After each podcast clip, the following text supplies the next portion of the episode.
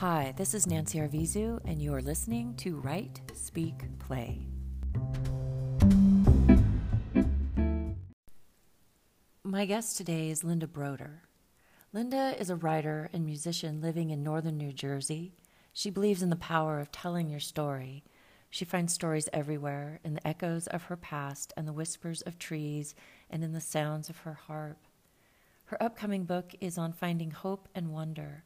She is currently working on a memoir of loss, music, and the mysteries all around us. Her work has appeared in the Washington Post, Spirituality and Health, and Tiny Buddha. You can find her at lindabroder.com. I met Linda through the Speaker Sisterhood. In her first speech, she let us know who she was, what had brought her here and now, and how she was handling a really bad thing that had happened to her and her family. I'm not going to lie. I have been trying to record this introduction for a couple of days now, and I can't get through it without being emotional, without my voice cracking, or without needing to take long, deep breaths. This is a tough topic, a hard topic. It's hard to talk about because it is so unimaginable to have to experience. So I hope you can bear with me.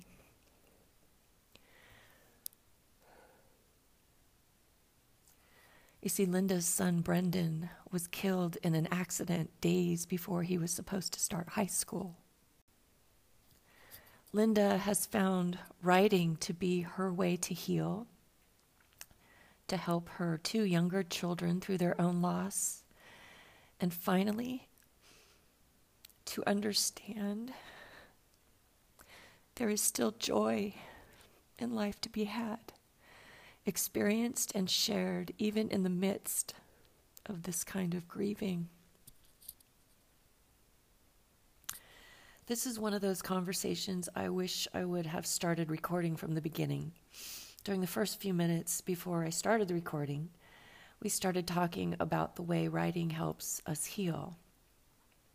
Linda had found that writing about her loss and her grief and her love for her son she was able to see herself and the new reality she found in from a different perspective, another voice. And it gave her a way to feel something other than grief again. Losing people we love is hard, but when we are unable to share our grief, our love, or our stories about those we've lost, we lose more. We lose the memories of them. These are the conversations we must learn to have more of. Even if our voices crack and we cry, it's okay. Linda was very brave to come and share her work this way her words, her experience, her grief, and her joy. And I thank her for that. And I hope you enjoy her two stories that she shares Pebbles and Cartwheels. And I look forward to having Linda's work on the podcast more. She's agreed to share more of her work with us. So, without any more from me, here is Linda Broder with Pebbles. The title is Pebbles. I followed a little boy in Walmart today. He didn't look like my son, and yet I trailed him and his mother all over the store. I curled my fingers around the shopping cart so I wouldn't be tempted to reach out and touch him. He didn't walk with Brendan's bounce or jerk his head back, trying to slide his glasses back onto his nose. He didn't have his sarcastic smile or those tiny freckles scattered across his cheeks. But he had the same cowlicks sprouting from the back of his head. I wheeled my cart around and followed this little boy who looked nothing like my son. I itched to brush this boy's hair, just like I did before Brendan grew too old and wiggled away. I used to smooth his spikes down and then laugh when they sprang back up, no matter how much gel I used. By the time he became a teenager, he gave up trying to tame them and left it messy and wild. And now I'll never get a chance to touch his hair again. My son died in an accident a week before his first day of high school. I followed this little boy through the aisles, zigzagging across the store. He spent a long time debating which Lego set to buy. I knew the perfect one, the Star Wars battleship, but I said nothing. A few minutes later, he and his mother walked out of the store while I stood there, that hollow feeling gnawing me from the inside. I'd learned to steel myself when I saw Brendan's friends at the high school or celebrated his cousin's 16th birthday. But I didn't expect something so small as a wisp of hair to make me stumble. Muhammad Ali once said, It isn't the mountains ahead to climb that wear you out, it's the pebble in your shoe. That boy's hair was my pebble. You're never sure what tiny thing will make you stumble. A few months after Brendan died, my husband went to a funeral. It was for his friend's grandmother, a sad passing, but not tragic like losing a 15 year old son. We both feared it would be too much for him. He prepared himself to see the coffin, to hear the sobs, to smell the roses and carnations in the room. None of that bothered me, he told me later. I was fine. But then I went into the bathroom. I dried my hands on the air dryer, and all I could see was the first time Brendan used one of them.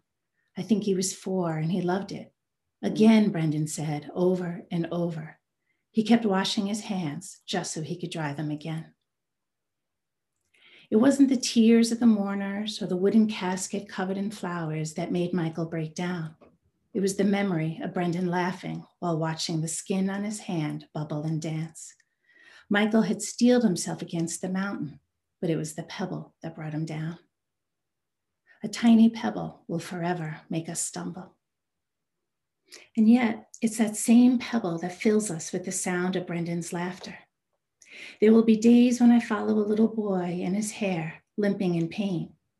But there will also be days when I smile, my fingers warm with the memory of smoothing down Brendan's wild and messy hair. Life is made up of these moments. Joy and heartache are woven into a tapestry of love. There are days when I want to pull on the threads of pain, but I know I risk unraveling it all. After Brendan's accident, icy shocks seeped inside me and froze my memories. I couldn't remember his favorite foods or the nickname he called our dog. I couldn't even say what we'd had for dinner on our last night together. But my daughter Lizzie remembered the special nachos he'd made after dinner that night. He called them victory nachos, she said, and I smiled, picture him slicing salami into perfect strips. He'd sprinkled them on top and dove into the pile, eating only one chip at a time. And Zach remembered the way he and his brother would lie on their backs on the trampoline, waiting until the sky grew dark. They'd search for the first star to twinkle in the sky and then close their eyes and wish that pigs could fly. We shared our memories in a notebook we left on the kitchen counter. The pages filled up, but not with big highlights like our vacation to Disney World. We wrote about the ordinary moments that are so easy to take for granted. Like the marathon Monopoly games in our basement, and how Brendan always tried to get Park Avenue, even if he bankrupted himself and the hours Brendan and Michael spent sitting by the fire pit they built out of bricks, or the coupon he made me when he was 14, inviting me on a bookstore date. I still have the slip of paper with his messy words scrawled on it, but what I cherish the most is the memory of him hovering by my side, his eyes watching mine as I read his invitation. He'd seen me cry that morning and was desperate to make me smile again. This is how love endures. We gather tiny moments and string them together like beads in a never ending necklace. And yet it took the loss of my son to make me realize the little things in life are the ones that matter the most. Our family life was a whirlwind of track meets and baseball practice and business meetings. In the chaos, it was far too easy to let those moments slip away. We carved out time for big vacations, but forgot to treasure the tickle fights late at night. Don't wait for a loss to make you realize what you're missing right now. Push away the distractions that will always be there and hold onto your loved ones and the everyday memories you make together. I still keep a notebook on my counter. I write down the piano song Zach played on my birthday, or the way my daughter giggles when I touch her knee. And I pick up pebbles on my walks. I slip them into my pocket, its gentle weight a reminder to cherish the smallest moments in life.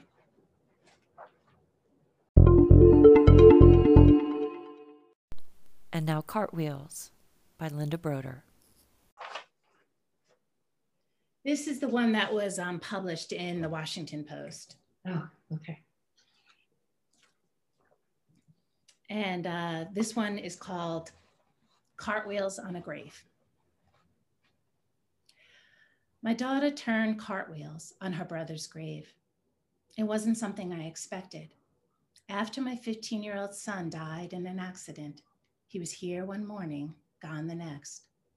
I spent a lot of time researching grief. I was afraid the tragedy would scar my 10 year old daughter and 13 year old son. I met with Zach's and Lizzie teachers and guidance counselors.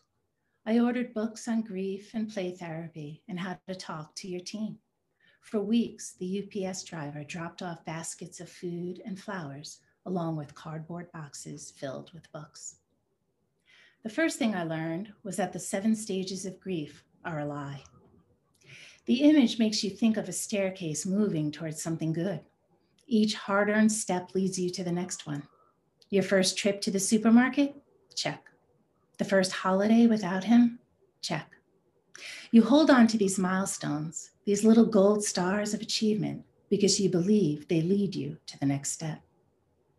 But grief is a slippery slope. It's not a staircase, but more like an endless game of chutes and ladders. We'd leap toward one step, only to slide down three steps below. I read that my daughter needed to play through her emotions. I dug out the dolls she'd only put away a few months before. I climbed the stairs into the attic and pulled out the rocking chair, the one all three children had used. I placed it at the end of the hallway. I added a low shelf and filled it with dolls and stuffed animals and a little rug so she could sit and rock away her sadness. She tucked her doll in a blanket and crooned over her, telling her everything would be all right. Zach's grief was wrapped in anger, held in tight with clenched fists. He needed to move, so our calendar filled with basketball games and clinics. After school, I watched him through the window as he walked through the backyard alone and climbed onto the trampoline. He jumped until he couldn't catch his breath. I spent hours each night flipping through the books. As a parent, my first instinct was to shield them from sorrow, but the books taught me that they needed to move through their grief and not away from it. And so I said nothing when Lizzie came off her bus, her face crumpled. Her brother Brendan used to ride his scooter down every afternoon to meet her. He'd carry her books up the hill and they'd talk about math and the new game she'd learned in gym. Instead of pushing away her pain, I swung her backpack on my shoulder. I squeezed her hand and let her cry. By the time we reached our house, her tears were gone. When Zach's face flushed an angry red and he ran up the stairs and slammed his door shut, I didn't slide silly notes under his door. I left him alone, and when he came out an hour later, I didn't wipe away the tears. I grabbed a basketball and we went outside and counted how many free throws he could make in a row. Each day, I scanned their bodies and faces, searching for sadness, despair, anger. I was ready. I knew exactly what to do. But I wasn't ready for the joy. It was after my husband, Michael, took Lizzie to the cemetery, six weeks or so after Brendan had died. I'd gone the week before, holding my children's hands, hiding my emotions. I was grateful when Zach didn't want to go back. I'll stay here with him, I said. He left to play basketball in the park, and I sat by the window, waiting to comfort my daughter when she came home. I ran to the door when the car pulled into the driveway, but when she jumped out of the car, her eyes sparkled from excitement, not tears. She smiled at me. I showed Brendan my cartwheels. Shocked, my mouth fell open. I glanced sideways at Michael. At the cemetery? She clapped her hands. I finally did a good one. I had to show him. I worried what other people would think seeing a child turning cartwheels at the cemetery, but I couldn't help smiling at the joy on her face. As adults, we carry one emotion into another. We sink into the heaviness of sadness and then carry that weight into times of joy. I couldn't imagine being happy. I couldn't look at the framed pictures of all three of my children, their arms wrapped around each other. I even turned our wedding photo around because I couldn't stand remembering a time when everything seemed perfect. But Zach and Lizzie taught me not to let the sadness bleed into my joy. They knew how to stay in the moment, whether it was happy or sad. I watched them cry until their bodies trembled. A few minutes later, they'd be shaking from laughter. They didn't push away their joy. And we do have those moments of sheer happiness. We have joy in the memories we share and in the love we can still feel, the love that will never fade. It's the flip side of grief, the reward that makes you want to move through all seven stages, even while knowing there will be times you slide back down to the bottom. We sit around the fire pit Brendan built with Michael. We toast hot dogs over the fire. Lizzie tells us about the bee she's certain is a sign from Brendan. When the sky darkens, we hunt for the first star Zach and Brendan used to wish upon. We laugh until our stomachs ache. I don't carry my sadness into these moments. I let myself feel the joy. It fills me. It makes me want to fling my arms open and turn cartwheels until I'm dizzy with joy.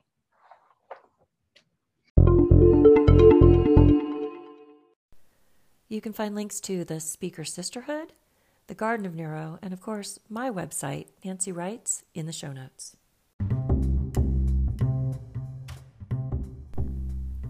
This is Nancy Arvizu, and you've been listening to Write, Speak, Play.